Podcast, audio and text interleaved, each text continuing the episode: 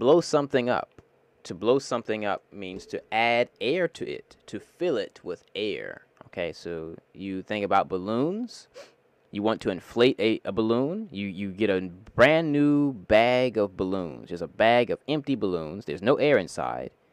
You have a party that's going to start in an hour, and you need to blow these balloons up. You need to inflate these balloons, okay? So I'm going to blow up these balloons. I'm going to inflate these balloons. I'm going to fill these balloons with air, okay? So, also, an inflatable pool, you know, one of those small plastic pools that you have to fill with air to make it sturdy, to give it structure so that it stands and is able to properly hold or contain the water so that you and your children can splash and play. And it's an inflatable pool. It's an inflatable balloon. Well, all balloons are inflatable. They have to inflate. So I'm going to blow up the pool for my son. Maybe I use my mouth and my lungs, and or maybe I use an air pump, like a bicycle tire pump.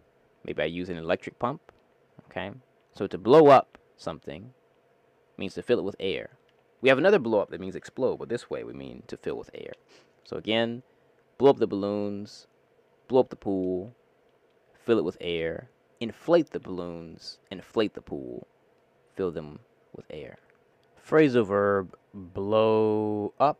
Blow up meaning to explode. Kaboom! Like a bomb or something that is explosive, okay? So to blow up. So the car caught on fire in the past. The car caught on fire, or the car caught fire. The car caught fire and exploded. The car caught fire and blew up. Something happened. The car was engulfed in flames. A fire started. Maybe the fuel line broke. A spark ignited the fuel. The fire engulfed the car, meaning it consumed the car. The fire was all over the car.